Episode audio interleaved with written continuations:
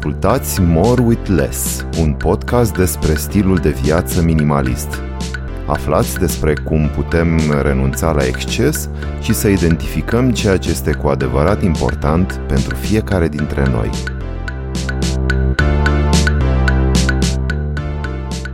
Bună, sunt Claudia Chirilescu. Bine ați venit la un nou episod al podcastului More with Less, în care continuăm seria dedicată relațiilor. De data asta ne vom uh, concentra asupra relației cu spațiul în care locuim. Și pentru ca discuția să fie mai interesantă și mai bogată în inside-uri, o am alături de mine pe Andra Raicu. Bine ai venit, Andra! Bine te-am găsit, Claudia, și îți mulțumesc pentru uh, invitație și pentru inițiativă, mai ales. A venit această colaborare, să spunem, uh, în urma unei discuții lungi pe care am avut-o la Romanian Design Week, când am bătut împreună Bucureștiu și uh, când am aflat atunci că, dincolo de preocuparea pentru design de interior, Andra este foarte preocupată de minimalism. Uh, aș zice că la fel de preocupată ca și mine și din prisma experienței ei ca arhitect de interior, poate să ne împărtășească cam cum uh, trăiesc românii, care sunt challenge-urile, de fapt, clienților din România în ceea ce privește spațiul în care își desfășoară viața. Și astăzi uh, ne-am propus să discutăm despre uh, zonele în care au tendința românii să acumuleze lucruri, despre impactul pe care îl are un spațiu mai aglomerat sau mai aerisit asupra stării noastre mentale, emoționale, psihologice, care sunt uh, cerințele pe care le au clienții față de un arhitect de interior precum Andra atunci când apelează la ea ce își doresc ei de fapt să obțină. Și uh, în general vom vorbi despre beneficiile pe care le vedem eu din uh, postura mea, să spunem, de om care exersează acest stil de viață mai simplu, mai minimalist, uh, teoria pe care am acumulat-o, Andra cu experiența ei practică și uh, preocuparea pentru un stil de viață minimalist, așa că sperăm să fie o discuție interesantă și utilă pentru voi. Așa că vom începe cu primul uh, subiect și anume zonele sau camerele unde românii au tendința de a acumula multe lucruri. Uh, da, din uh, câte am observat eu și din ce am discutat cu beneficiarii mei, am observat cumva că tendința este de a acumula haine care cumva e, adică avem un atașament emoțional destul de puternic față de haine și atunci na, ne trebuie cât mai multe dressinguri sau uh, depozitări în dormitor dacă nu avem o zonă specifică destinată uh, hainelor în dressing.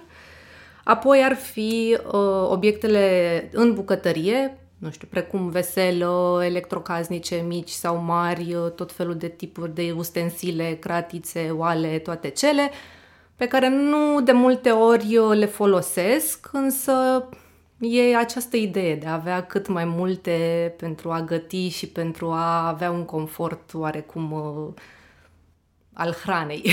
Am înțeles. Pe lângă uh, cele două categorii pe care le-am menționat, uh, mai sunt cărțile, unde nu avem acest obicei de a da mai departe cărți pe care nu le mai citim sau nu ne mai întoarcem la ele și atunci ne umplem bibliotecile, efectiv, cu cărți. Și mai este o categorie care a apărut oarecum recent, în timpul pandemiei, acestea, acelea de echipamente sportive. Unde, la fel, adunăm tot felul de aparate, tot felul de, uh, nu știu, salteluțe, uh, tot, nu știu, o grămadă de lucruri pe care acum nu le mai folosim neapărat pentru că ne-am reîntors oarecum la normal și atunci uh, zac undeva împrăștiate prin casă sau într-un colț. Subscriu, am uh, achiziționat și eu genul ăsta de aparat, mi-am luat un stepper, eu am fost mare fană de stepper pe vremea când mergeam la sală și pentru că mi-a lipsit stepperul, mi-am luat unul în uh, perioada, în, în 2020 L-am folosit o perioadă, după care am uh, făcut eu incorrect niște exerciții de capul meu, am făcut o întindere și recunosc că de atunci uh, oscilez între a lăsa să plece al dona evident unei săli de sport care chiar la mine pe stradă, unde am mai dus lucruri pe care nu le mai foloseam. Uh, am zis că mai las timp până la sfârșitul acestui an. Nu mai are mult timp, îi expiră timpul și dacă nu o să mai folosesc până la sfârșitul anului, în ianuarie sunt hotărâtă să-l dau și dacă vreodată o să mai mi uh, întrebuiască, dar uh, mă, mă regăsesc complet în asta cu hobby-urile pandemice, să spunem așa, și cu tipul ăsta de dispozitive de care te ajută să propsuri, cum, se, cum le numesc da, instructorii, exact. te ajută să practici un sport și sunt sigură că cu toții am exagerat un pic uh, în zona asta. Da, pentru că cumva voiam să rămânem agățați la o anumită normalitate cu care eram obișnuiți și atunci... Dar e important să realizăm că acum nu ne mai folosesc, că am trecut peste acea perioadă și să renunțăm la ele. adică impulsivitatea o să existe mereu nu e, și e greu de controlat. Nu, nu e întotdeauna ușor să nu cumpărăm, să nu apelăm la anumite servicii, să nu ne umplem casa cu tot felul de lucruri. Da. da, să nu experimentăm, ai zis foarte bine, pentru că în felul ăsta, în journey ăsta, noi ajungem să ne și cunoaștem. Și uh, eu pledez către a-ți uh, satisface o nevoie de care, pe care, sigur, o treci prin procesul ăla de analiză. Eu, cum mai mai împărtășit și în alte episoade, încerc să nu cumpăr nimic, uh, să aștept 24 de ore, să fiu sigură că da. dorința aia mai supraviețuiește unei nopți în care se mai așează gândurile și emoțiile și să-i dau curs a, a doua zi, îmi cam iese acest lucru și sunt uh, cumva, nici nu știu mândră, că am depășit momentul ăsta, mai degrabă îmi dau seama că de, că de fapt mult mai ușor și uh, decât mi-am imaginat că este să nu dau curs unei, uh, unui impuls de cumpărare, să aștept până a doua zi, în foarte mult, mai mult de 50% din cazuri nu mai îmi doresc acel lucru și uh, asta mi-a salvat o grămadă de bani. Da. Dar uh, ce am observat, am observat că faptul că nu am pierdut lucrul ăla, adică că nu l-am, uh, că l-am regăsit, că am putut să-l cumpăr și a doua zi, nu mi-a întărit această senzație de scarcity, de penurie, de stoc limitat, de acționați acum da, pentru că altfel... că nu l-ai luat acum, exact, că da, da. momentul. Da, faptul că n-am trăit, n-am avut o astfel de experiență, uh, sunt destul de relaxată să plec din respectivul loc și să zic dacă o să mai stau și mă mai gândesc și revin da. zilele următoare. Și uh, uh, lucrul ăsta recunosc că m-a ajutat în ultima perioadă și am o soi de uh, senzație așa de libertate pe care eu o, o găsesc foarte reconfortantă în minimalism. Libertate pe care o câștig față de uh, deciziile mele, în da. primul rând. Nu... Simți că ai controlul.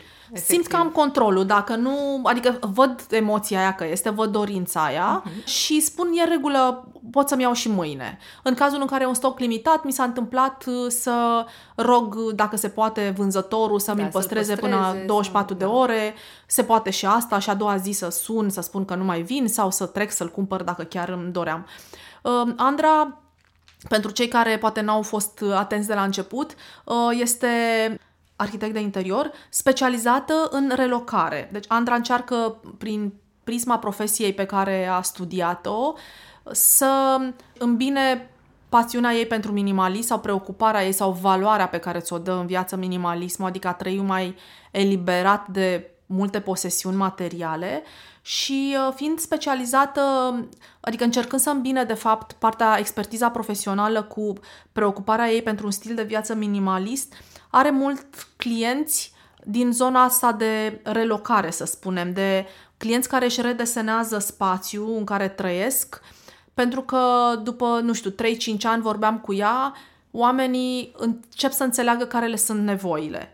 Și uh, își dau seama de fapt că uh, un stil de viață real, realist, cum trăim noi de fapt, poate să fie un pic diferit de un stil de, de viață. De ce ne-am închipuit noi, practic. De ce ne-am da. închipuit da. noi, da. Și de cele mai multe ori, ne, în momentul în care ne mutăm într-un spațiu, și eu am trecut prin asta, eu practic uh, sunt la a doua mea locuință, am învățat foarte mult din... Uh, da, înveți, te cunoști pe tine tot mai mult cu fiecare spațiu în care te muți sau pe care îl regândești, îl remobilezi, redecorezi și așa mai departe. Dar este foarte important să îți știi uh, prioritățile, stilul de viață, modul de a trăi, convingerile, e, mi se pare primordial și să poți să și lupți cumva pentru ele, în, în sensul în care să te lupți cu poate niște percepții ale unor prieteni care vin și spun a, dar tu nu ai puncte-puncte, o zonă în care. Și atunci uh, să ai puterea să spui mie nu-mi trebuie Da, asta. exact. Adică da. să te cunoști atât de bine încât să fii conștient de ce ai nevoie și ce nu. Și nu doar de ce vinde un anumit trend sau o anumită perioadă din uh, viață. Mă gândesc la uh, mine în bloc uh, vine foarte des uh, Glovo. Da.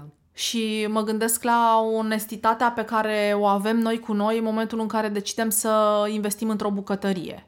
Și cu toții știm că în momentul în care ne mutăm într-o casă, de cele mai multe ori spațiul destinat bucătăriei este configurat din uh, arhitectura blocului și atunci uh, suntem într-un fel obligați, nici nu mai challenge această decizie, ne simțim obligați să umplem spațiul ăla cu blaturi atât cât uh, ne-a ne proiectat permite spațiul, ex- da, cât ne, efectiv. cât ne permite spațiu.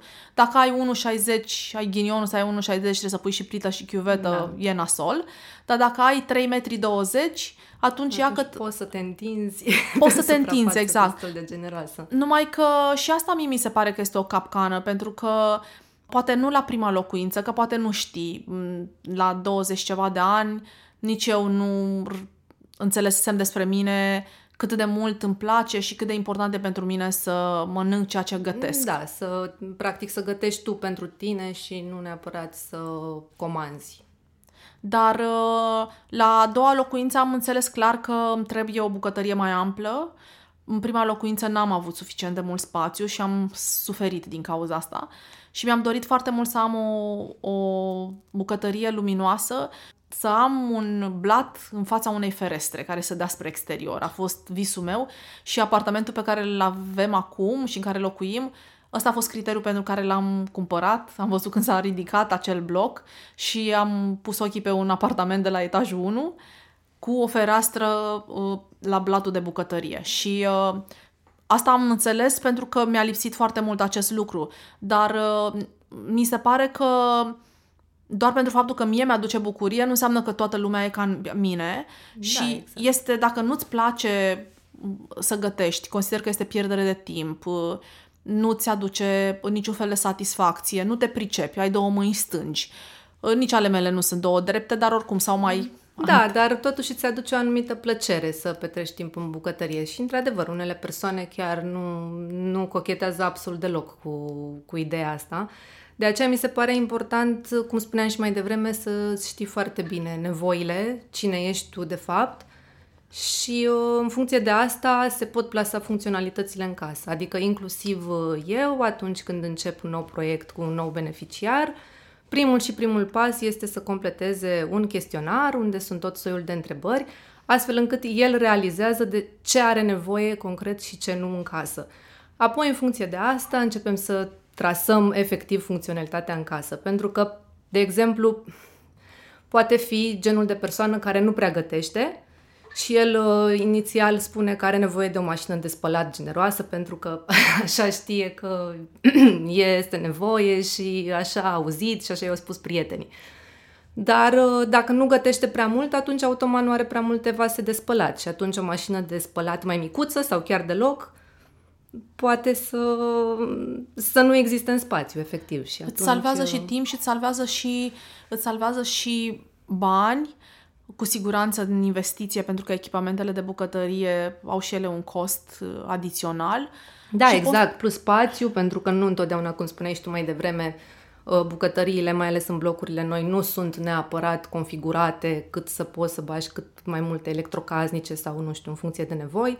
Și atunci, uh, na, trebuie să te chinui puțin, poate, știi, să îi găsești un spațiu.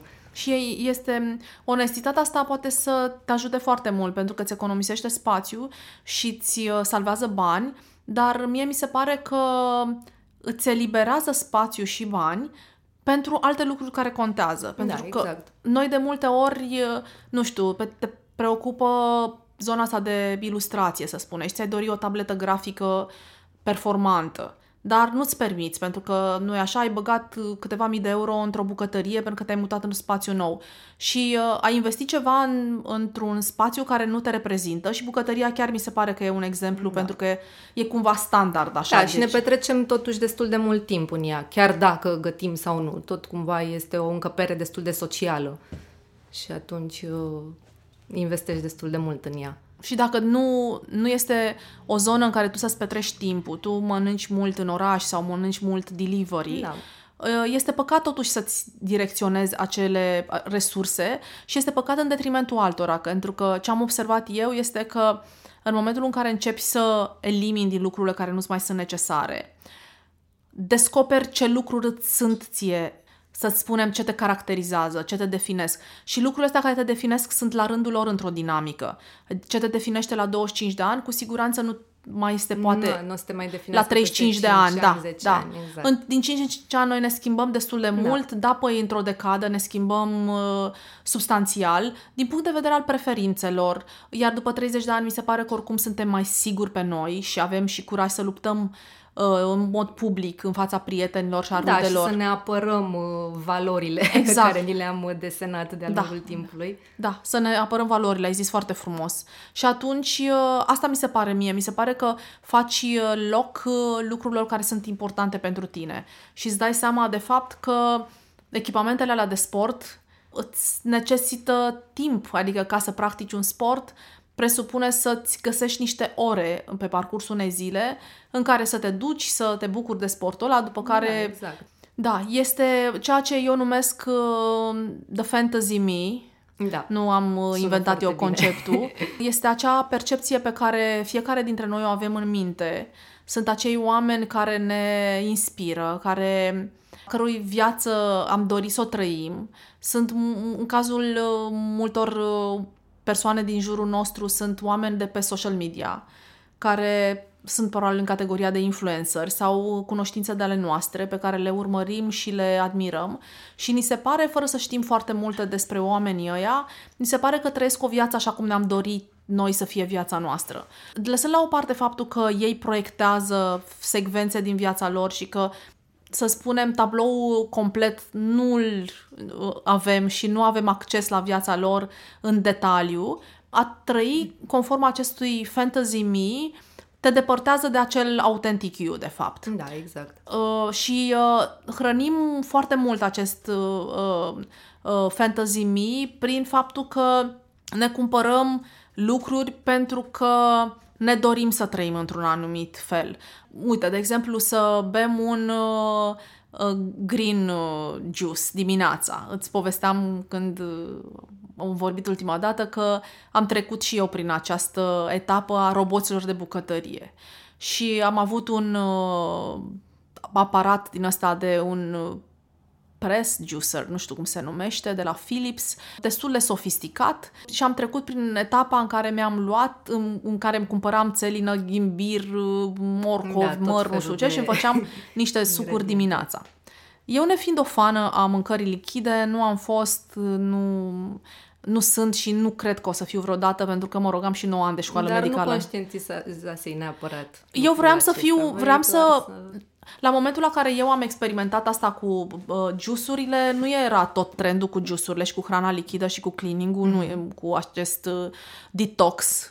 Să ne înțelegem, noi avem organe care fac detoxifiere în, în organism, ficatul și rinichii, în primul rând. Și uh, ele, dacă funcționează corect, ele vor elimina absolut tot ceea ce este toxină în organismul nostru. Noi nu avem nevoie să intervenim noi pe acest proces care este perfectat în corpul omenesc da, de niște milioane de ani. Suntem uh, construiți, practic. Suntem construiți cu aceste două organe care fac uh, detoxifiere. Deci eu nu sunt o, un suporter al hranei lichide. Uh, cred vorba medicului meu că nu degeaba avem canini în gură, da, nu să sfâșiem dovlecelul, cum a zis domnul doctor. Eu beam acele sucuri pentru că îmi plăcea și pentru că mi se păreau că, că mi-aduc un aport de vitamine. Ideea este că eu făceam acest lucru greșit, mă rog, ți-am spus ție că îl, îl da, combinam da, da. cu breakfast-ul și deja era, era, mă supraalimentam pentru că eu totuși simțeam nevoia de mâncare solidă. După câțiva ani am renunțat la el. L-am donat unei uh, colege de la birou care este mare adeptă de smoothie-uri, juice-uri, nu știu ce, și care uh, nu-mi împărtășește această opinie. Este, a fost foarte fericită că l-a primit. Ideea este că acești roboți de bucătărie, în, în, din experiența mea, Mulți dintre ei, pe lângă faptul că sunt voluminoși și ocupă extrem de mult exact. spațiu, la mine a fost o problemă de nu-l mai folosem de vreo 3-4 ani și am zis nici nu cred că o să mai folosesc. Și sunt foarte greu de curățat. Și asta, fix la asta mă gândeam acum că da, și asta, mentenanța în general e foarte complicată. Și chiar trebuie să-ți placă să bei da, să-l, sau să-l folosești, pentru că dacă îl folosești, dacă ai perioade când faci, am cunoștințe care cred în această detoxifiere prin hrană lichidă și fac o dată la 3-4 luni un astfel de detox, beau tip de o săptămână sau 3 mhm. zile sau 5 zile, nu mai totul este lichid, în momentul ăla merită și să investești din punct de vedere financiar și să-i găsești un loc de depozitare în dulapul tău. Dar dacă nu, și să, mă rog, și să-ți găsești și energie și motivație să-l speli eu recunosc că am, am trecut și eu prin etapa asta. Mi-amintesc că am avut un uh, tocător de ceapă, pentru că cred că fusese tot așa un an precum ăsta cu o secetă și toată ceapa era mega usturăcioasă. Și eu cum gătesc, aveam momente care pur și simplu mă iritam atât de tare îmi iritam conjunctiva, mă rog, globii oculari, încât uh, timp de, nu știu, 10 minute nu mai funcționam. Și totul trebuia, mă rog, poate era un proces care trebuia grăbit și nu puteam să stau să aștept să mi se desumfle mie ochii. Și mi-am cumpărat un astfel de dispozitiv care mi-am dat seama că a fost foarte nepractic, de fapt. L-am folosit, cred că, de vreo două, trei ori, l-am dat cu prima ocazie. La fel, era extrem de greu de curățat. Deci era greuț construit, nu mai mi-aduc aminte cine, nu era o firmă celebră, dar uh, pe mine m-a ajutat zona asta cu minimalismul, adică noi în momentul ăsta nu mai avem decât un singur uh, robot de bucătărie cu care tocăm, în rest am renunțat la absolut tot, mă rog, are Mihai uh, echipamentului de cafea, adică gen râșnița. Da, adică acum minimalismul trebuie să fie și personalizat până la da. urmă, în funcție de hobby-uri sau na pasiuni sau ce... Asta spun, cum trebuie să știi nevoile și trebuie să ți le știi foarte clar. Și e ok să încercăm și să dăm fail, adică ok să ne cumpărăm un robot care face suc.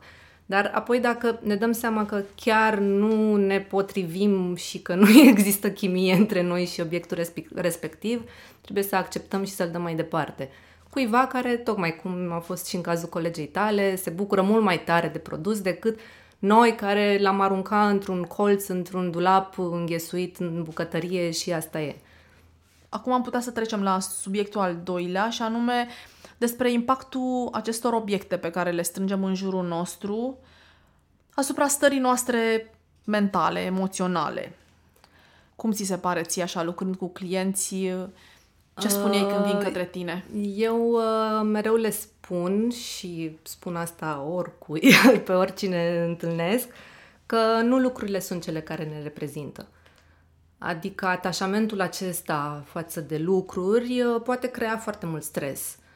Aglomerarea casei, dezordinea, chiar dacă nu ne dăm seama, că sunt mulți care îmi spun, da, dar nu, nu mă simt presat într-un fel sau nu mă simt anxios, dar la nivel uh, subconștient e o oarecare aglomerare, pentru că nu, nu ne dăm spațiu, nu ne dăm loc de mișcare și uh, și da, spun că impactează foarte, foarte mult asupra stării noastre și într-un, uh, într-un mod negativ.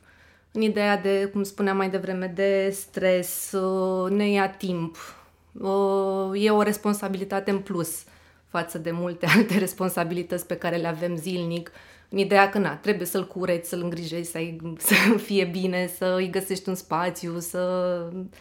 Adică e, e, e uh, destul de, de dificil să trăiești într-un spațiu aglomerat și cu multe lucruri de care efectiv nu ai nevoie.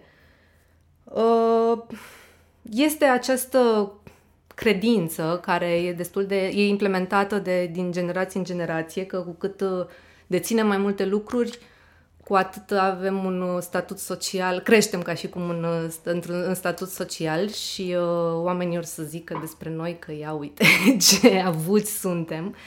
Dar nu, nu este așa. Ba, din contră, mi se pare că dacă aderi la un stil de viață minimalism, atunci uh, cu atât mai mult uh, crești ca și valoare pentru tine, pentru că nu contează neapărat ce spun ceilalți și ce cred ceilalți.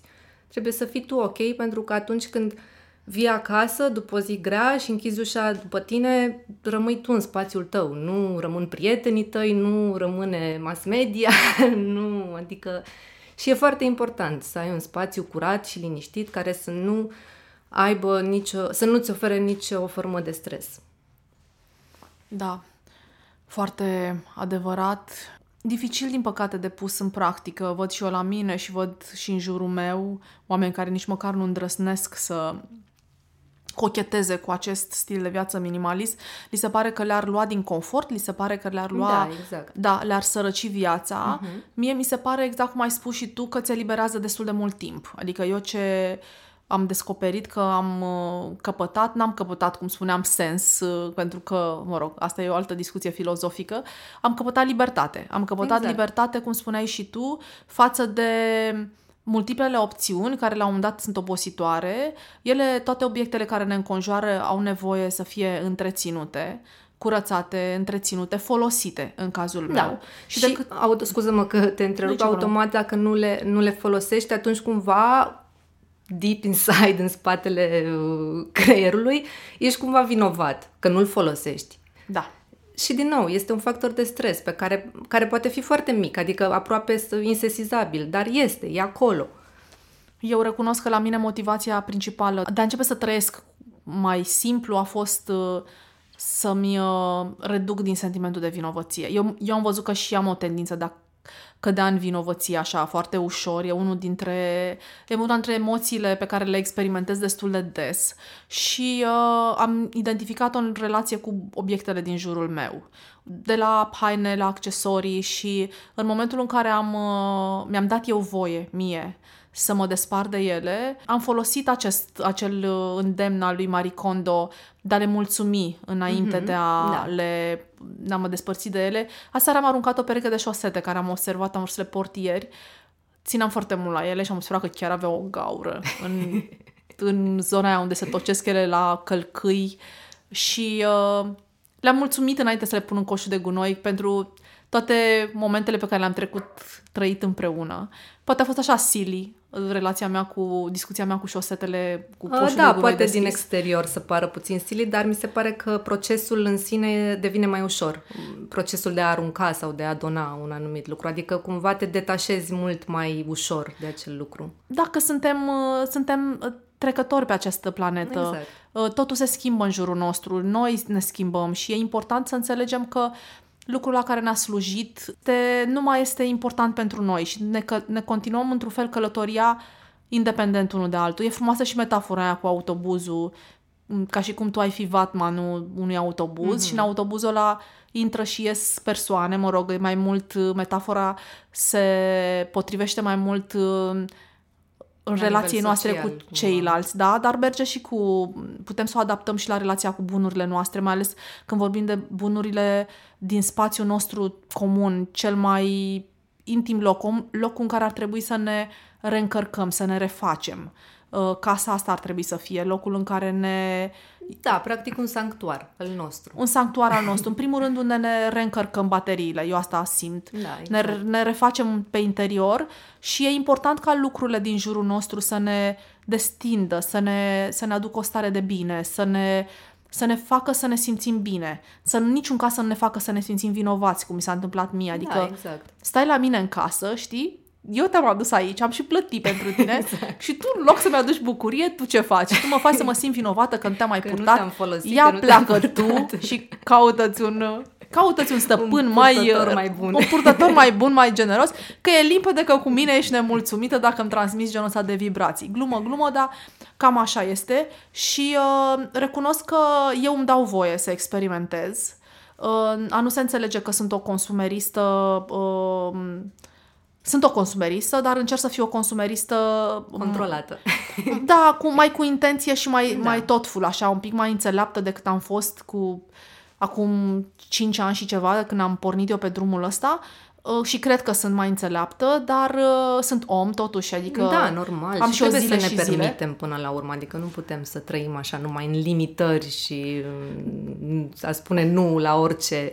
Exact. Trebuie să experimentăm. Na, se întâmplă, cum spuneam și mai devreme, să cumperi ceva și apoi ulterior să-ți dai seama că de fapt nu aveai nevoie. Dar important e să realizezi. Să realizezi. Și asta mi se pare, mi se pare că eu tot promit că o să fac un episod despre Let It Go și uh, este este complicat pentru că e un concept filozofic destul de complex. Este complicat pentru că intervine atașamentul emoțional, care de multe ori este foarte puternic. Pentru că a investit energie în a cumpăra acel produs, a investit bani, a investit o grămadă de lucruri și atunci normal că te gândești, stai, cum să-l dau când am dat atâția bani, că m-am chinuit atât, am citit recenzii, m-am uitat pe o mie de site-uri, știi, a fost un întreg proces și acum îmi dau seama că de fapt nu trebuie. Păi ce facem? Păi da, da, cred că este într-un fel, mie mi se pare, acum te completezi cu în, cum mă raportez eu la situații de genul ăsta, pentru că evident trec și eu fix prin același proces pe care l-ai menționat și tu, mi se pare că enough it's enough. Adică îmi sunt mie datoare să nu-mi prelungesc singură această suferință. Mm. A fost într-un fel uh, decizia cea mai uh, complicată pe care am luat-o în viață și anume în momentul în care am terminat facultatea de farmacie să refuz tonele de oferte de joburi pe care le-am avut și să spun nu, eu vreau să plec în comunicare. Și mi-au luat șase luni de zile până mi-am găsit un job în comunicare, în condițiile în care în momentul în care am terminat eu facultate erau foarte multe joburi disponibile pe zona de farmacie și des- chideau toate lanțurile astea și toate recrutau. Nu erau atât de mulți absolvenți pe vremea aia și eram 100 și ceva, 120 cred că am fost, care am terminat într-un an și era o cerere foarte mare de oameni pe, pe piața muncii, dar eu am spus, este suficient și o rudă de-a mea mi-a spus, dar nu este păcat de toată chimia asta și de toată munca pe care da, ai făcut-o exact. și eu am zis, Tot timpul nu, acesta. nu este păcat, din contră, este suficient. Păcat ar fi să continui ceva ce nu mai îmi doresc să mai fac.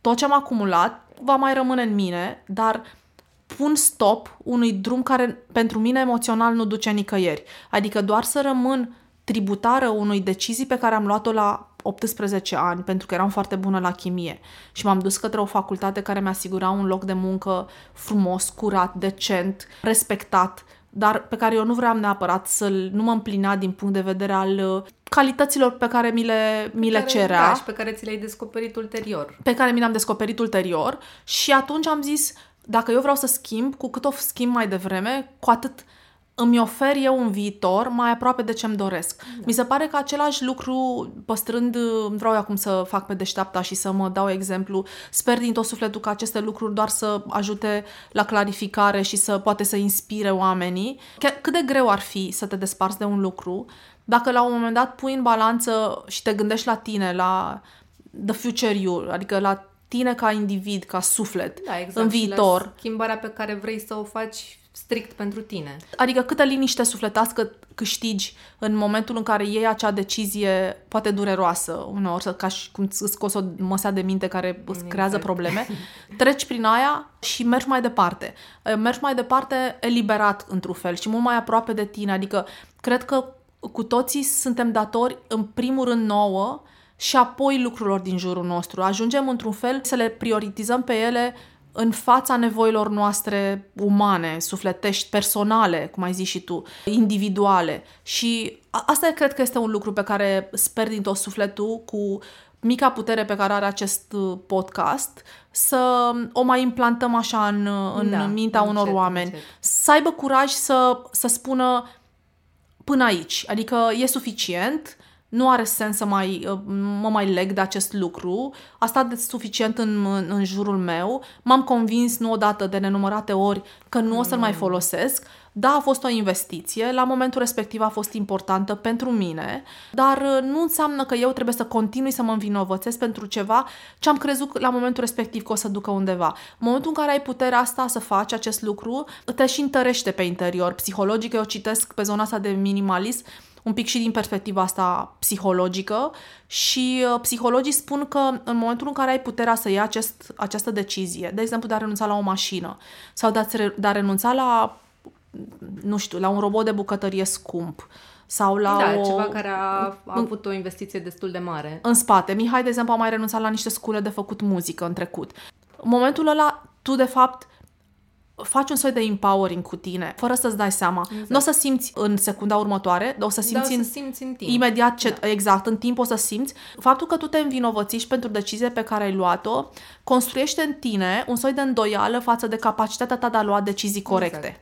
Și în momentul în care tu spui, păi da, da, uite, eu am mai luat uh, o decizie greșită și acum 3 ani și acum 5 ani și trăiești cu uh, rana aia deschisă, într-un fel, cu lucrurile la jurul tău care permanent îți reamintesc că ai luat o decizie greșită și în momentul în care pui punct și spui stop acestei relații toxice între Gata, tine și... preiau controlul de Preiau aici. controlul, tu în momentul ăla se pare că rana aia se va închide și tu îți recapeți încrederea în capacitatea ta de a lua decizii. Da, pentru că încrederea noastră că luăm decizii bune este extrem de importantă pentru a face schimbare în viață, pentru a ne adapta la niște situații care se întâmplă și unor nu sunt sub controlul da, nostru. și îți crește cumva self-esteem-ul care... care... Care este foarte important să fie sus, da, da. Și să nu ne-l autosabotăm.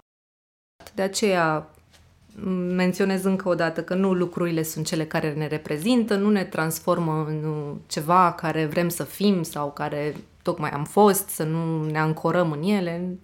Trebuie să, fim, să le privim foarte detașați.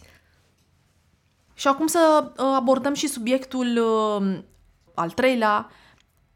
Ce fac românii în momentul în care au multe lucruri, Andra? Deci clienții tăi care se relochează și vor să-și uh, vin la tine să-și redeseneze spațiu, să-și-l facă mai, mai prietenos, mai actual, ce spun ei? Aici este o muncă de convingere, în primul rând, pentru că mulți uh, clienți și în general românii, nu neapărat uh, în special beneficiarii mei sau cei care apelează la serviciile de design interior, sunt disperați în ideea de spații de depozitare, pentru că își doresc să aducă tot ce au în spațiu, sau nu chiar tot, dar un procent destul de mare din ce au în vechiul spațiu, cu ei în noul spațiu. Și atunci vin cu această nevoie uh, primordială, urgentă și toate cele, că trebuie să avem spații de depozitare cât mai multe, să schițăm cât mai mult, oriunde, oricum, ca să ne încapă toate lucrurile pe care le avem deja. Iar eu le spun de la bun început că trebuie, înainte să se mute, trebuie să facă acest declutter serios, pentru că este foarte important să se detașeze de lucruri, mai ales lucrurile care practic aparțin de un spațiu care va fi în trecut, în trecutul lor. Și acum că se mută într-un spațiu nou, practic ei încep un capitol nou cu un nou stil de viață, cu o schimbare și un decluttering este, e, pot să zic că este momentul oportun să începi să, să apelezi la acest stil de viață minimalist. Pentru că este și uh, motivul să-ți scoți tot din casă, că na, trebuie să te muți, și atunci uh, e bine să le iei, să le sortezi, să știi clar care îți mai este de folos, care nu-ți mai este de folos. Aici uh, eu ofer și un serviciu. Eu am observat că pe mulți uh, clienți îi ajută îi ajută în sensul că au încep să aibă o oarecare siguranță și viziune asupra depozitării lucrurilor, în ideea că atunci când proiectez um, mobilierul custom-made, cumva îl proiectez cât să cât fiecare obiect să aibă sau categorie de obiecte să aibă un spațiu destinat. Și atunci cumva clientul știe exact unde își va depozita acea categorie de lucruri sau acel obiect produs și așa mai departe și cât de generos sau nu este spațiul uh, acela. Și cumva le dă un pic de siguranță că o să fie bine, că totuși au unde să-și depoziteze lucrurile importante pentru ei și cât să nu-și reaglomereze cumva spațiul nou în care vor locui. Da, foarte interesant. Într-un fel de așteptat, pentru că, așa cum ai spus și tu, nu este neapărat drama clienților tăi sau drama românilor, cred că este drama tuturor cetățenilor care trăiesc în niște țări cu, un, cu o situație economică bună este această um, preocupare, să spunem, pe care am moștenit-o de la părinții noștri, care au moștenit-o de la bunicii lor. După război a fost într-un fel justificat, um, viața și-a reluat, să spunem, un curs mai firesc și uh, s-a ieșit din uh, perioada aia în care lipsurile erau ceva la un nivel de nu ne putem imagina, era vorba aia este păcat să arunci. Este da, păcat să arunci pentru că nu știi când o să străbuiască da. și da. Da, e păcat să ajung, nu știi, când, nu știi când o să străbuiască. Eu recunosc că am început să-mi fie din ce în ce mai ușor să o depășesc. O aud cum răsună în, în mintea mea, pentru că am crescut într-o familie în care, evident, la fel se punea problema. Și comunismul nici el n-a fost prea prietenos cu uh, abundența și, da, și cu opțiunile pe care le aveai. Mi se pare, în schimb, foarte interesant ce spui tu. Eu am început să fac acest proces uh, în 2017 citisem niște cărți ale lui Dominic Loro, mea, prietena mea Maria mi-a dat cadou de ziua mea sau de Crăciun, nu mai știu, Arta Simplității. Da, da. Și uh, după aia am aflat că prietena mea Cristin citise Arta Esenței Uh, mi-am cumpărat-o și, și pe aceea. Uh, la momentul respectiv mi s-a părut, văzusem deja comentarul cu The Minimalist și mi s-a părut, doamne, era atât de departe de felul în care gândeam eu. De-abia Marie Kondo pentru mine a fost cartea care mi-a dat pur și simplu metoda și am mai povestit aici că am terminat-o de citit uh, când m-am întors din vacanță, am citit-o pe drum, am întors din vacanță cu mașina din Franța și am citit-o pe mașină, adică timp de trei zile, Mihai conducea și o citeam de pe Kindle. Am citit-o în engleză, că nu era tradusă la momentul respectiv și uh, am ajuns seară uh, în, în București la 9 seara, a doua zi dimineață era duminică, m-am trezit la ora 8 și am început să arunc pantofi. Deci s-auzea poc, poc, poc, poc, poc, poc, poc. Impuls. Da, da, deci am, am trezit, m-am spălat pe dinți, am băut apă cum fac eu dimineața și înainte să mănânc în pijamale fiind, m-am apucat să arunc. Și uh, ăla a fost pentru mine declicul. Deci ăla a fost uh, momentul în care am trecut de la teorie la acțiune. E, revenind acum, uh, eu îi invidiez pe oamenii care se relochează. Eu îi invidiez pe oamenii care se mută. Pentru că dacă eu aș avea motivația de a mă muta într-un spațiu nou, mi-ar fi de două, trei ori mai ușor să fac un declutter. Da, este mult mai ușor, de asta încurajez când faci tranziția de spații, uh, e, e fix momentul oportun și momentul în care se creează acel declic de da, care e spuneai. păcat pentru că este o oportunitate pe, pe care e bine să nu o ratezi, da. întrucât uh, ai motivația.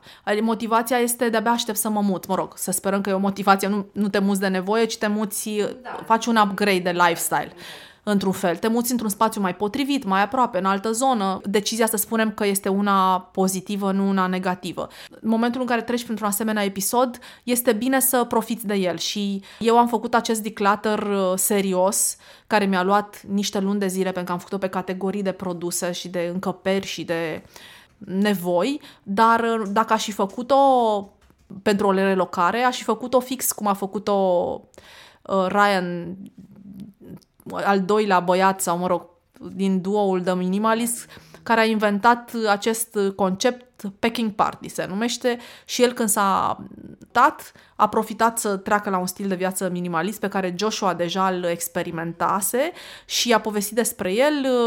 Lui Joshua i-a luat aproape un an de zile să își simplifice mult viața. Bine, foarte mult și au simplificat-o ei. Da, ei uh, sunt un pic minimalism dus la extrem. Cred că, așa, cred că așa au fost la început. Acum, din ce am mai văzut eu, că s-au mutat acum, mi se pare că au un stil de viață foarte aproape de ceea ce le trebuie lor. Adică, dar pe ceea ce e important pentru ei, mie mi se pare că au, au confort, au echipamente de bucătărie, tot ce le trebuie, dar fix felul în care ei mănâncă, au nevoie da, de un wok. vorbeam și mai devreme. Da, Minimalismul da. personalizat. Minimalismul personalizat. Ai zis foarte bine, da. Dar pe zona, adică dacă e unul dintre ei pasionat de cafea, au tot ce le trebuie pe zona de cafea. Adică nu da. spun am doar o ceașcă și uh, îmi fac un nes sau ceva. Nu. Da, cum nu spune nimeni că dacă nu ești pasionat de ceva, trebuie să ai doar două cești și așa, și o singură furculiță și mâncăm pe rând, așa, ți-o dau ție, mi-o dai mie. Revenind la Peking Party, mi se pare frumos că Joshua n-a avut răbdare, se și mut, trebuia să se și mute pentru că nu-și mai permitea apartamentul în care stătea și des- își dădea seama că era, și-a dat seama că era prea scump pentru el și a profitat, i-a zis, a, păi eu n-am răbdare să, să fac ce ai făcut tu un an de zile, să curatez și să uh, selectez, eu vreau să fac așa, uh, peste noapte. Și au făcut-o realmente într-un weekend, conform declarațiilor lor. Acum n-am fost acolo să fiu de față să vă spun uh, cu mâna pe inimă că e adevărat, dar uh, spun că au împachetat totul în, uh, în cutii și cutiile le-au mutat în noua locuință. E, ideea este că la acest packing party ce este interesant este că tu despachetezi, i-au scris pe cutii ce conțin cutiile. Deci cutie care conține farfurii, cutie care conține papetărie, lejerii de pat, uh, plovere, cărți pe categorii, exact, da. Echipamente de sport, nu știu ce, și eventual au scris, știi, pantaloni scurți, tricou și bandană. În, ei, practic, uh, ca să grăbești acest proces, de fapt, și să ajungi la această esență care te reprezintă, au desfăcut și au luat din uh, cutii în momentul în care a avut nevoie. A ajuns acasă și a spus, mă rog, și-a pus alteaua pe pat și a zis, am nevoie de lenjerie de pat. Ok, voi scoate o lenjerie de pat. Am nevoie de pijama, am scot o pijama. Vreau să-mi fac un ceai. Voi scoate o cană, fierbătorul și cutia cu uh, ceai de seară. Uh, Uh, și e tot așa. Deci a doua zi dimineață am nevoie de periuța de dinți, um, lama de ras, ce știu eu, șamponul, să, un prosop să mă spăl, la la.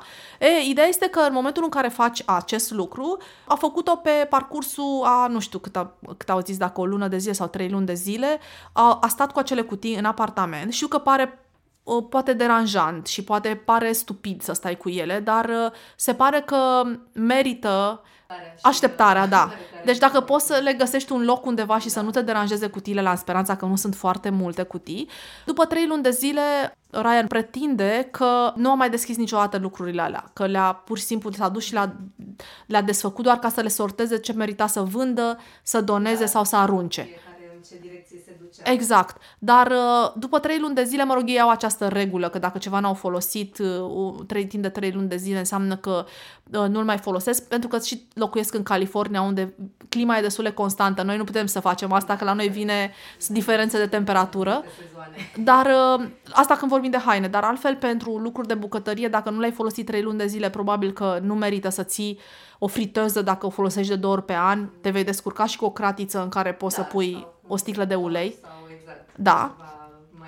Exact, da, astăzi găsești o, o alternativă și uh, mie mi se pare o oportunitate incredibilă asta. Deci acum dacă aș, ar fi să mă relochez, eu nu cred că o să mă mai mut de aici, nu mai am energie și place destul de mult unde stau, dar dacă ar fi să mă mut eu un packing party aș face. Deci fix mi-aș pune tot în cutii, Aș avea cu siguranță mai multe cutii decât Joshua. Uh, mă rog, el era și singur că trecuse printr-un divorț, din câte mi-amintesc. Eu sunt cu da, Mihai da, și... Da, fiecare dintre noi are propriul lui formulă de uh, minimalism individualizat, cum l-ai numit tu foarte frumos. Și atunci ar fi și cutiile mele și cutiile lui, dar mi se pare fantastic să-ți dai seama de câte lenjerii de pat, pentru că este studiul ăla pe care l-am mai menționat eu un podcast și îmi pare foarte rău că nu-l, nu mai mi-amintesc unde am citit despre el și îmi pare rău că nu mi-am păstrat referința, în care niște psihologi spuneau că este de șase ori mai greu să renunți la un lucru decât să îl iei. Adică noi suntem hoarderi prin natura noastră biologică. Vrem să fim înconjurați de lucruri pentru că ele ne slujesc, vrem confort pentru că ele da, și ne dau senzația aceea. Da, și confortul până la urmă, la nivel psihologic, înseamnă o rată de supraviețuire mai mare. Adică dacă viața ta este mai ușoară, înseamnă că nu e grea. Și dacă nu e grea, înseamnă că nu ai dificultăți care poate la un moment dat nu o să le poți depăși. Adică confortul în sine, din punct de vedere biologic, este normal și ar trebui să avem compasiune față de el. Faptul că noi exagerăm cu el și că ajungem dincolo de faptul că exagerăm cu el, este că ajungem să nu mai prețuim. Tot în podcastul de Minimalist, uh, cred că fata lor de pe social media, la un moment dat, uh, făcuse o declarație cum că o dată pe lună sau ceva de genul ăsta, încearcă să doarmă pe podea fără saltea pentru ca să aprecieze calitățile saltelei. Noi ne-am, ne-am obișnuit atât de mult cu confortul, încât nici nu ne mai dăm seama cât de utile ne sunt, de fapt, lucrurile din jurul nostru cât de utilă ne este o masă, ce nasol ar fi să mâncăm de ampi- să nu avem, să mănânci, pe, ce util îți este un scaun, cât de confortabil să dormi pe o saltea confortabilă, cât de important este să ai o pernă confortabilă. Și atunci, confortul ăsta e important să-l și conștientizăm și să fim într-un fel recunoscători. Recunoscători, da. Da. și ni le permitem. Da, și revenind la studiu, e de șase ori mai greu să te desparți de un lucru și atunci de-aia mi se pare într-un fel o binecuvântare acest packing party și anume să scoți lucrurile pe măsură ce, te, ce ai nevoie de ele, pentru că altfel ți-ar fi foarte greu. Dacă ai, de exemplu, trei lenjerii de pat, eu am trei lenjerii de pat, dar am trei lenjerii de pat pentru că am două de bumbac și una de in. Da. Și pe cea de in, cât, cât m-am chinuit eu să o integrez conform principiilor, mă rog, unor sfaturi ale unor japonezi care folosesc numai lenjerii de in și pretind că sunt foarte bune și iarna, eu recunosc că nu mă împac bine cu ele iarna și pe aia o țin uh, doar vara și o, când o spăl, mă rog, o pun pe cea de bumbac dacă nu se usucă până seara, da, cu căldurile astea s-au uscat până seara de cele mai multe ori. Am trei lenjerii de pat, dar uh, dacă, de exemplu, constați că ai trei lenjerii de pat care sunt similare și cât e una la spălat poți să o folosești pe cealaltă, realizez că ar fi bine dacă ai putea să renunți la una dintre ele, pentru că chiar n-ai nevoie de trei. Ți este greu poate să decizi care, la care dintre ele renunți, dar dacă le avea într-o cutie și ai vedea pe care dintre ele o scoți și când cealaltă e murdară, care este a doua opțiune din cele trei? Care îți vine imediat, instinctiv. Atunci, cu sigur, îți vezi de fapt preferințele, vezi care este de fapt din cele trei, mai, cea mai puțin preferată și o poți să o dai centru din ăsta care are nevoie, exact. Poți recicla în funcție acum și de uzura ei și de toate cele. Da, sunt foarte multe exerciții la care se pot și tehnici la care se pot apela. Și într-adevăr, adică și eu uh, am citit uh, într-o carte Bucuria de a trăi mai puțin. E un fel de Bucuria de a trăi cu mai puțin. Cu mai, cu mai puțin, cu mai puțin scuză-mă, da, Bucuria de a trăi cu mai puțin. Uh, și uh, acolo spunea că dacă am avea o cincime din lucrurile pe care le avem, abia dacă le-am observa uh, lipsa restului. Adică chiar putem să trăim cu mai puțin, mai pe scurt și putem fi foarte bine și foarte fericiți și mulțumiți. Și eu am citit cartea asta, mi se pare fantastică.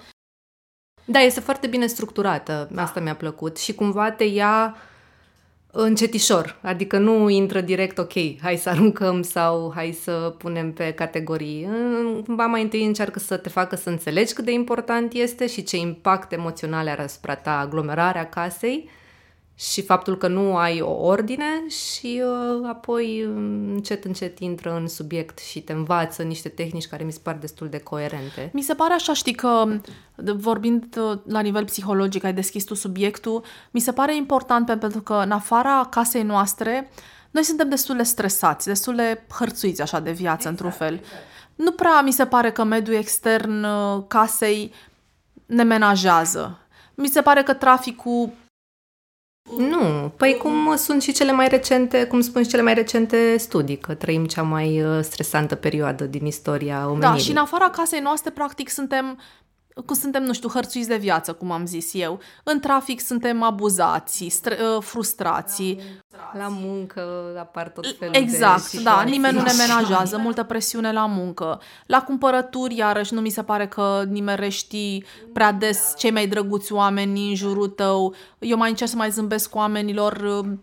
Probabil că mulți dintre ei cred că e ceva în regulă cu mine, pentru că, da, nu, nu e normal să le zâmbesc, nu sunt obișnuit să li se zâmbească. Eu o să continui să fac asta indiferent de cum traduc ei. Perseverența e bună. Da, perseverența e bună și se spune că te ajută pe tine psihologii dacă zâmbești, creierul tău înțelege că ți-a întâmplat o bucurie, de ce bine pentru psihicul meu, dar, cum spuneam, din momentul în care ieși pe ușă și te avânți în lumea exterioară, trebuie să fii un pic pregătit așa, trebuie să ai niște arme la tine, arme care pot să însemne răbdare, rezistență la stres, adaptabilitate, la asta, la genul ăsta de arme mă refer, pentru că pe parcursul zilei suntem destul de zgriați emoțional. Da, apar tot felul de factori externi, cum le spuneam da. mai devreme, care da. și sunt și un pic imprevizibili. Da. Și momentul în care ajungi în casă, mi se pare că e momentul în care ar trebui ca universul pe care ți-l creezi în interior să te ajute să te repari. Adică acele zgârieturi pe care tu le-ai căpătat pe par- notând prin viață, da? trăind în afara casei tale, poți să ți le oblojești, poți să ți le pansezi, poți să ți le îngrijești în mediul în care tu te simți uh, bine, în care tu te simți în siguranță, în primul rând, pe care ți l-ai construit după sufletul tău. Și atunci, de-aia mi se pare important să îți eliberezi spațiu de lucrurile care te stresează. Mie mi se pare culmea să stai înconjurată de niște lucruri care nu-ți aduc bucurie și în cazul meu eu sunt o persoană vizuală și uh, eu îmi plimb privirea pe lucrurile din jurul meu, ca noi toți. Numai că pe mine mă zgârie, am observat mai mult decât îi zgârie pe alții. Este o binecuvântare și un blestem, cum se spune. It's a blessing and a curse asta. Iar această caracteristică a personalității mele, că sunt vizuală, mă face să mă simt deranjată de prezența unor lucruri care mă enervează, mă irită, da, mă agasează cu o, anume, o anumită bucurie. Și mă gândesc că adică, dacă, stau pe, dacă stau pe canapea, să spunem, și mă uit într-o direcție, n-ar fi drăguț să văd o vază frumoasă și, exact, nu știu... Exact, și, nu care știu. să te bucure și care să fie pusă în valoare și nu pe lângă acea vază foarte drăguță să mai fie... În... Exact, exact. Aruncate la întâmplare sau uitate sau... Pentru știu. că exact lucrurile alea care, care sunt pe lângă vaza aia pe care, de care tu vrei să te bucuri, îți diminuează din bucurie, adică da. îți știrbesc din bucurie. Și cum spuneam, poate că tu nu-ți dai seama neapărat de lucrul ăsta, că sunt unii uh, care realizează și enervează și atunci se ridică imediat de pe canapea și rezolvă cumva problema, dar în mare parte nu, nu se simt uh, deranjați, dar, cum spuneam și mai devreme, la nivel uh, subconștient. La nivel subconștient te deranjează pentru că faptul că nu poți să faci uh, ordine și să prioritizezi, cum ai spus tu, și să decelezi între lucrurile care te bucură și lucrurile care te irită. Chiar dacă te irită puțin, nu te irită la nivelul unei lucruri important, dar iritarea aia totuși este acolo și este zi de zi. Da. Și e și păc... Da, eu mai, eu mai discut cu Mihai de niște lucruri care, nu, să zicem, nu sunt neapărat pe placul meu. Și îl întreb, te deranjează dacă o să renunțăm la lucrul ăsta? Și avem sigur o discuție, pentru că e un spațiu comun în care coexistăm. Da, coexistăm. Și uneori el uh, zice, da, uh, dacă te, te deranjează, băi, da, mie nu-mi place, adică cât de tare mă deranjează pe mine, cât de mult și-l dorește el și dacă el nu și-l dorește foarte tare, atunci și pe mine mă deranjează, renunțăm. Dacă în schimb lui îi place foarte mult, de cele mai multe ori ori mutăm la el pe noptieră, i s-a întâmplat cu un mic, o mică figurină de, de ceramică, ori și aduce la el în studio, ori găs, găsim cumva astfel încât să nu-l mai văd eu da, să nu fie neapărat în câmpul tău vizual da. mereu, da. dar mm, să fie în zona lui. Și atunci mi se pare ok că na, e normal, mai ales când locuim mai multe persoane într-o casă, trebuie să existe genul acesta de plasamente, ca amplasamente. Și de un soi de, să zicem, compromis, dar mie mi se pare că e și un soi, este mai degrabă decât un compromis care are conotație negativă, este mai degrabă o armonizare între cei doi, da. da. Uh, v-aș vrea să vorbim un pic despre spațiile de depozitare. Ce părere ai tu despre spațiile de depozitare? Uh, am o părere foarte bună despre ele dacă sunt uh, folosite cum trebuie. Chipzuit. Adică dacă ai un spațiu de depozitare generos, nu înseamnă că atunci trebuie umplut fiecare centimetru, metru pătrat din el și să fie lucruri puse una peste alta și așa mai departe. Adică mi se pare că te eliberează foarte mult atunci când îl ai foarte bine organizat, când nu este plin și, nu știu, gândește-te că efectiv deschizi un dulap, cauți un obiect dar toate sunt la locul lor, toate sunt ordonate, toate sunt pe categorie, atunci tu îți iei obiectul imediat, fără să cauți prea mult, fără să te frustrezi că nu l-ai găsit, că unde o fi și eventual să ajungi să îți mai cumperi încă unul pentru că nu mai știi unde e și na, asta e, ai nevoie de el acum. Uh, și atunci, na, mi se pare că, da, chiar trebuie, adică spațiul de depozitare trebuie folosit bine, să fie organizat și să ai grijă să nu-l umpli niciodată cu mai mult decât uh, este necesar. Adică cumva să îl ții sub Asta vreau și eu să spun, că din punctul meu de vedere eu am observat că este, o, este un pericol, adică spațiile de depozitare au într-un fel un soi de dublu sens. Da. Adică ele pot să fie în slujba ta sau împotriva exact. ta. Exact. Și e o linie foarte, foarte aproape transparentă, insesizabilă. Pentru că mai ales dacă ai un spațiu de depozitare închis, gen, nu știu, o cămară sau un dressing foarte mare sau, na, ceva în care nu umbli mereu sau nu îl vezi mereu, e foarte ușor să, nu știu, ok, eu n-am folosit obiectul ăsta, hai că-l pun în cămară sau în... Da, eu am, eu am observat asta, că aproape fiecare locuință are un soi de loc în care aruncă lucruri. Mm-hmm. Este un, un colțișor, fie că e în debara, fie că e pe hol sau, nu știu, fiecare unde găsește, unde punem lucrurile alea în care, de care nu știm ce să facem cu ele. Exact. Nici nu le-am aruncat, dar exact, nici nu le-am da. păstrat, dar e așa, e practic spațiu uh, lucruri nehotărâte.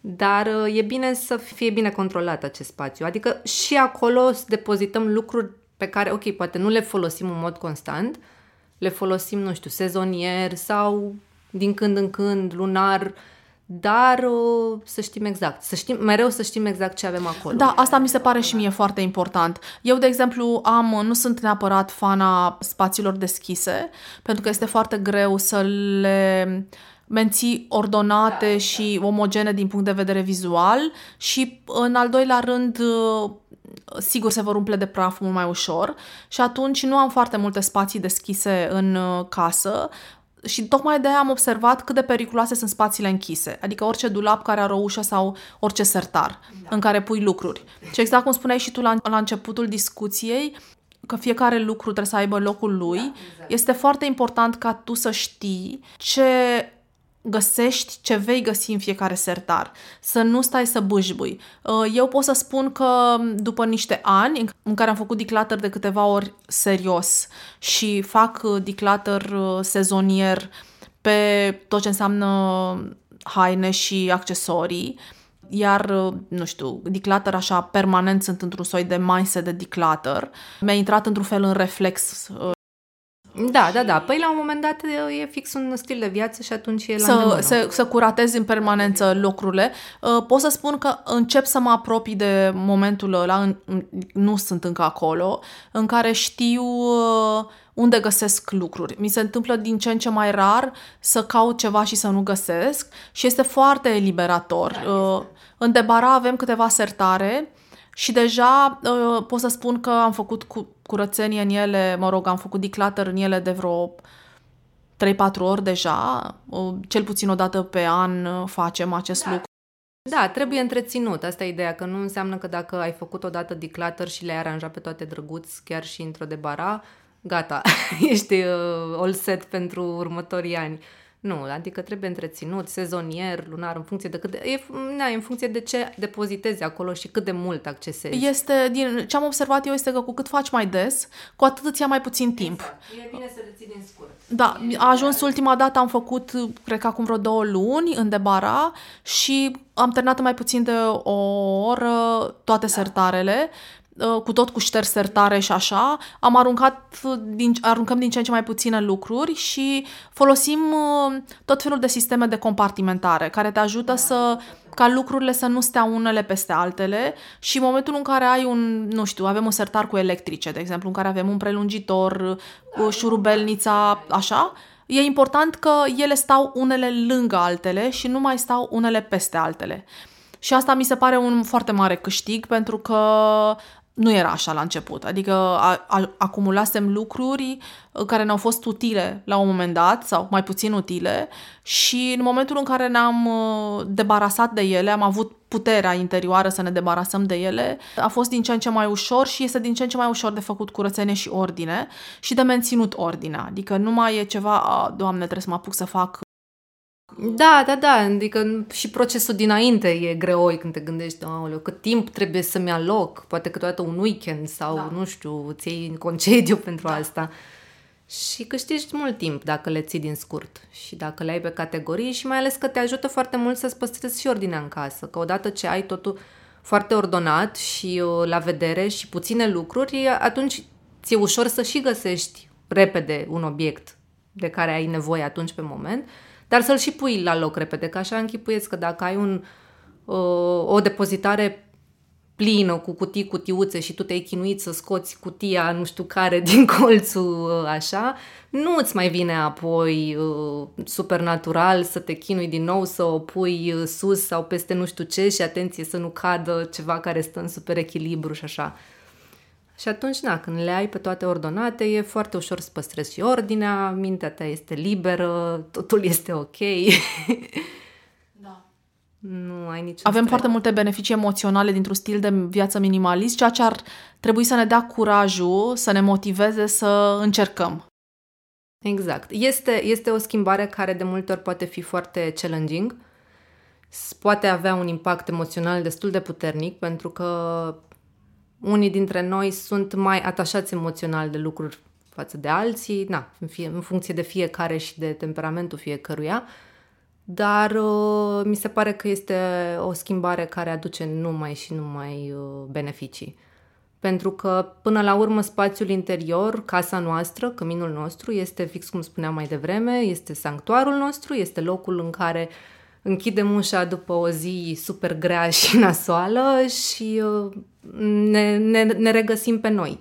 Ne regăsim echilibru și atunci este foarte important să avem spațiu în casă, să avem spațiu pentru noi, pentru gânduri, pentru idei, pentru familie, să ne mișcăm, să ne dea timp, adică să nu ne frustreze că n-am timp să curăț, n-am timp să șterg praful, nu știu ce vitrină plină cu pahare pe care nu le folosim decât odată la nu știu câți, câți ani, nu? fără timp să petrecem momente dragi, momente alături de cei dragi și e, nu știu, mi se pare că pe toate planurile e o schimbare care te poate, te poate ajuta. Da, așa este. Închidem în nota asta foarte optimistă Da. a ta, Andra. Îți mulțumesc foarte mult încă o dată pentru discuție și pentru că ai acceptat uh, invitația. Mulțumesc și eu. Îți doresc uh, mult succes să ajuți din ce în ce mai mulți oameni să și redeseneze spațiul interior. Așa îmi doresc și uh, îmi doresc să, să aducem o schimbare prin uh, discuția noastră și prin multe alte uh, provocări pe care le vom uh, găsi de-a lungul timpului. Um, Avem și o provocare pentru voi, apropo de provocări. Avem și un challenge în cazul în care sunteți interesați uh, să îi uh, dați curs. Uh, Dacă sunteți uh, tentați să începeți uh, să vă simplificați viața, puteți să începeți alături de noi un challenge de 30 de zile în care să aruncați sau, mă rog, să vă debarasați într-o formă sau alta în fiecare zi de un obiect care nu vă mai servește. Fie că îl uh, donați, fie că îl vindeți, fie că îl aruncați sau îl reciclați, în funcție de starea în care este și uh, situația specifică. Și uh, uh, dacă vreți să vă înscrieți în acest challenge, vă invit să ne lăsați uh, o adresă de mail pe contul, uh, sigur, pe direct message, uh, pe contul de Instagram More With Less.